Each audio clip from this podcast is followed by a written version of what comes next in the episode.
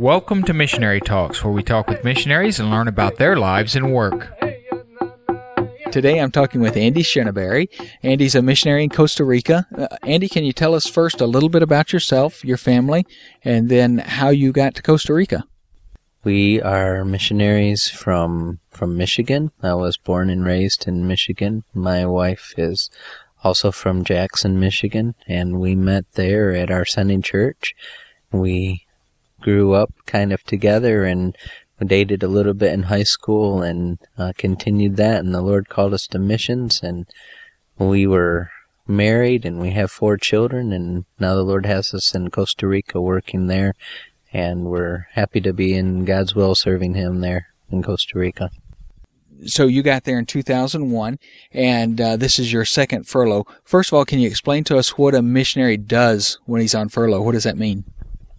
When we're on furlough, we are visiting churches that support us, and we are also visiting new churches to try to raise our support level. We've done that a couple of different ways. Our first furlough, we went back and we stayed in basically one spot and visited the churches that supported us on the weekends. And this time we are traveling in a motorhome and living in a motorhome, so we've been in a lot of different places in a lot of different states, and we're trying to kind of diversify our our portfolio of uh, churches that support us, so to speak. And furlough, that means vacation, right? What what does that mean for you as a missionary? It doesn't mean vacation, but uh, it, it is kind of neat. We get to travel a lot. We are in uh, lots of churches every week and we report and we are uh, making phone calls to get into new churches. So it isn't like a vacation, but it is kind of nice. We've been able to go and uh, have some really neat field trips for the homeschool. The boys especially get to go and see a lot of things that they're learning about in school because we're not confined to staying in one certain area. We've been able to visit things that are around the churches what kind of ministry do you have there in Costa Rica? Are you church planting? What is it you do? We are church planting missionaries. We um, have planted two churches in Costa Rica, and we also have a training ministry where we train national leaders to be church planters, to be soul winners, to disciple people, and to basically reproduce uh, churches. That's what we do. You're doing church planting, working in a Bible Institute what is it your wife does while you're doing your ministry? She has a real uh, I would think that her first ministry is to the family, and she's a real encouragement to me and to our children. That's kind of her her forte is being a, a wife and a mother. But she is very involved in our ministry uh, with the ladies' ministries having them over to the house for coffee or taking them out and being a real mentor for ladies in, in our church. And uh, that's kind of what, what she specializes in. She's very good at that, and she builds up relationships with the with the women in the church. And all, she's always a backup Sunday school teacher or backup uh, whatever we need her to be in the church where if she has to go and, and teach whatever grade she's always ready. You mentioned you've started two churches and this is your second furlough. When you go back, are you going to be starting another church or are you still working in the church that you, the, the most recent church you were in?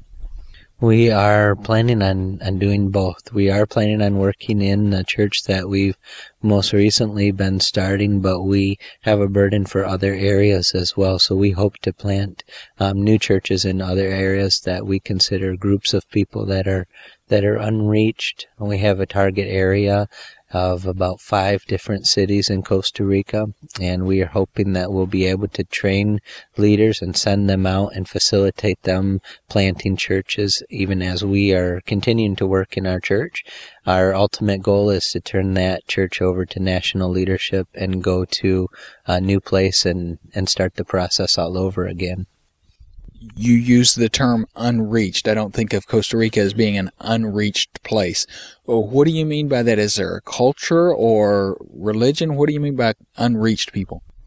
There's a big emphasis in missions to reach unreached people groups, and they'll say that this uh, people group is less than 1% evangelized or something like that.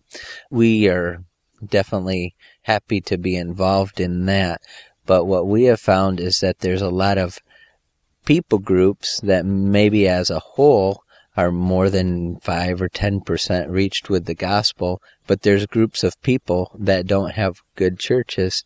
And so we go into those uh, areas where, like San Rafael has 40,000 people approximately, but there wasn't any Baptist church there.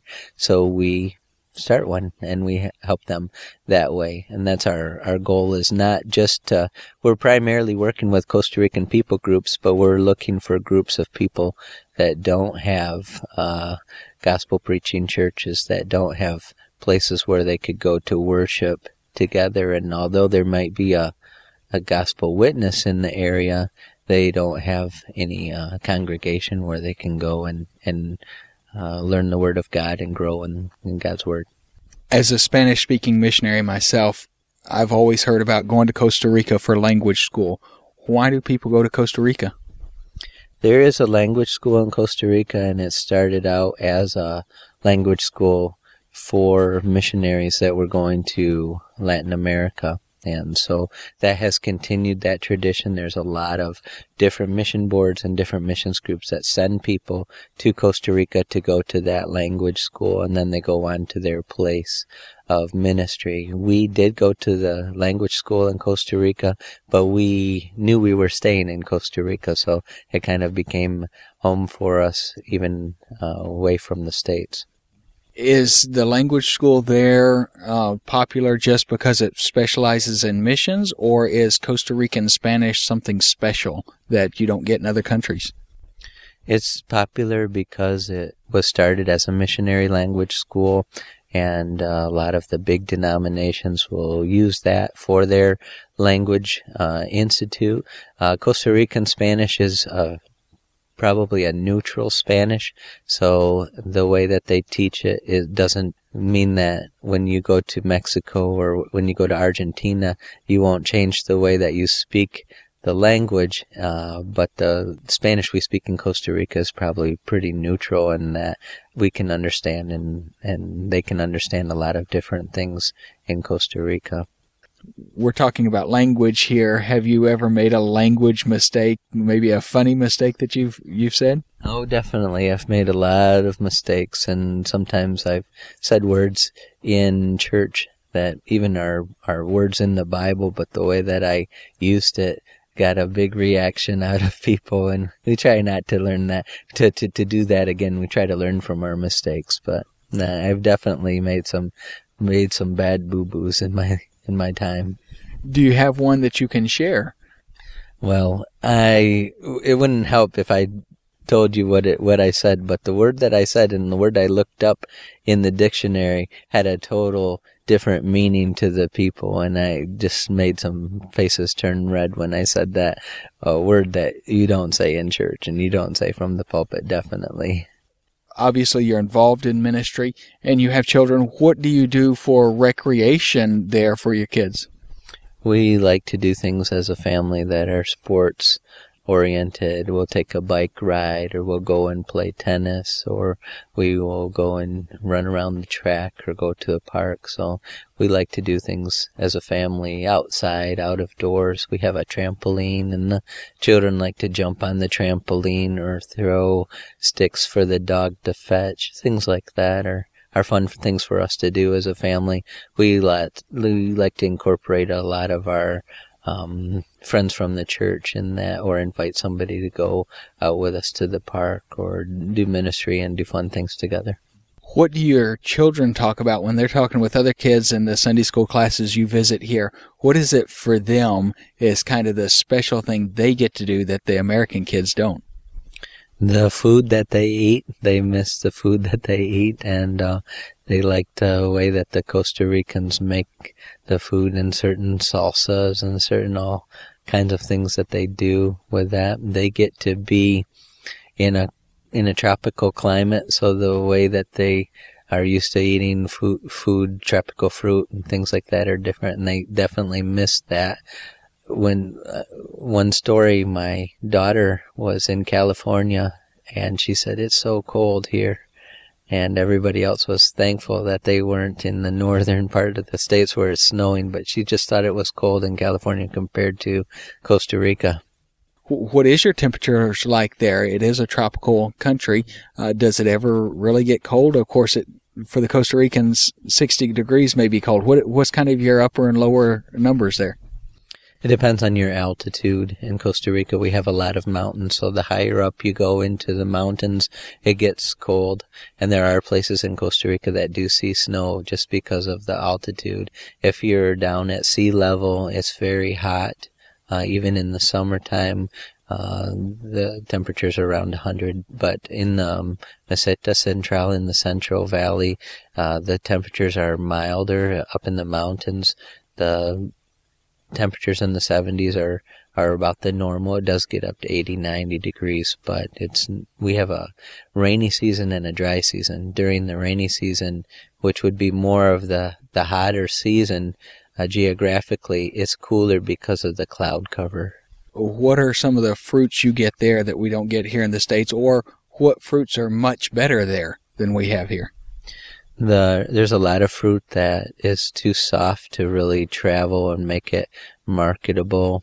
Um, there's a lot of fruits there that uh, you wouldn't realize, you wouldn't know if you saw them here, but we're used to in Costa Rica. There's jocotes, there's carambolas. There's um, things that we call mamones chinos, and we always eat those. Are wonderful little snacks, and but there's a lot of other kinds of fruits too that they don't have uh, here in the states.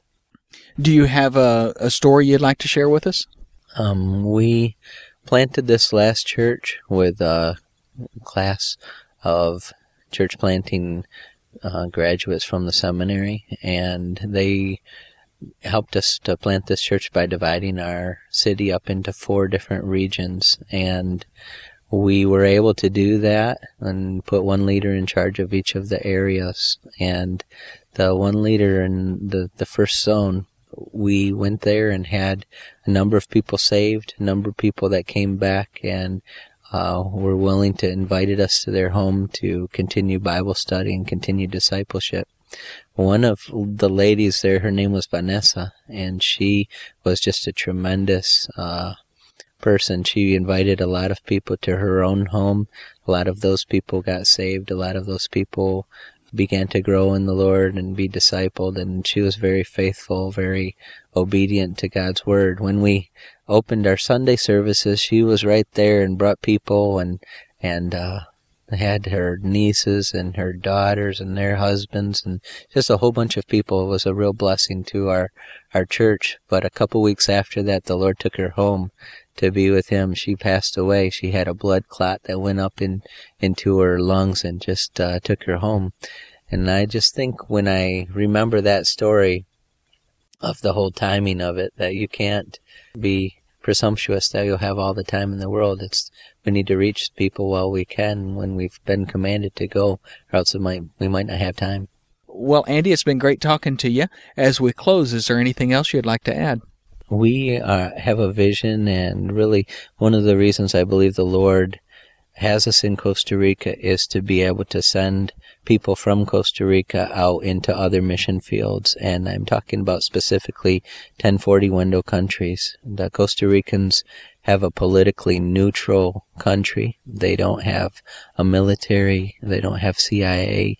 And because of that, they can go into places that North Americans couldn't get into. So we are definitely um, thinking about that and allowing the Lord to guide us, He does, but uh, to provide training and to provide structure for people from Costa Rica to go into other countries that are so needy and uh, reach those unreached peoples is something that we were praying about, and we'd ask you to pray about that as well as the Lord leads. But we really envision being able to facilitate people to go into Arab nations and to the Middle East and to be able to uh, do the work there as the Lord uh, opens doors.